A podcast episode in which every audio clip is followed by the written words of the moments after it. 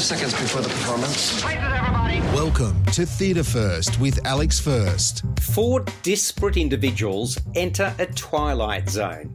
No, that's not the starting point for a gag. In fact, far from it. Rather, it's the beginning of what could turn out to be a long journey back.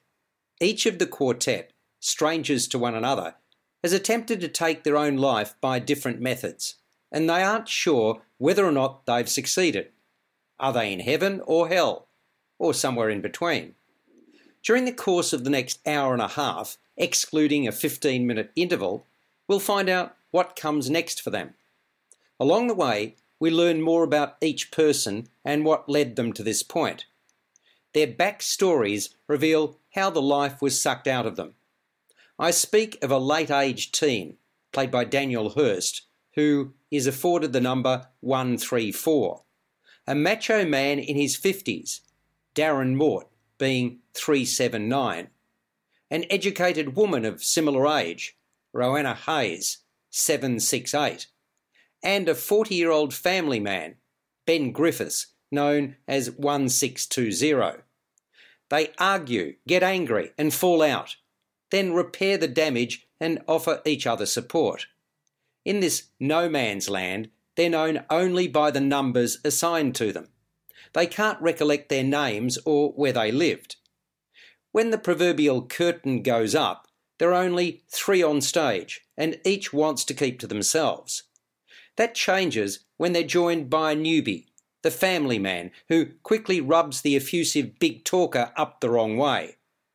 Things plummet from there before some civility and understanding comes into play. The sting in the tail is important. Marooned is a dramatic fantasy with comedic elements. It addresses a major issue in society which can never be talked about enough. The idea behind the piece was to provide hope when the well appears to have dried up. The writing by Michael Gray Griffith, who also directs, balances light and shade without in any way trivialising suicide. Critically, it doesn't paper over struggle and desperation, but highlights the need for support in the form of talk.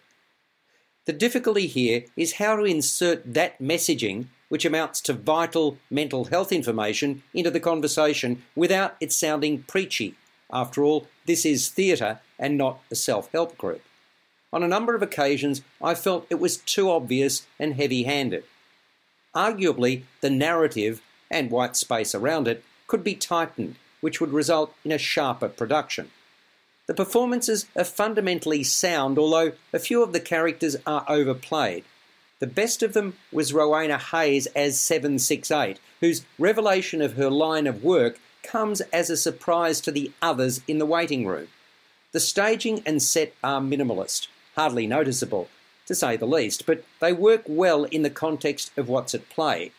There's a couple of short rows of fawn coloured seating and a sky and clouds video backdrop.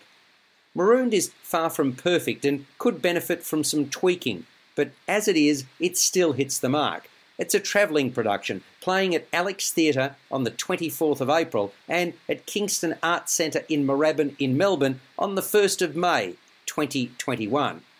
If you're having difficulties coping with life and its challenges, help is available through organisations such as Lifeline on 13 11 14 and Beyond Blue on 1300 224 636.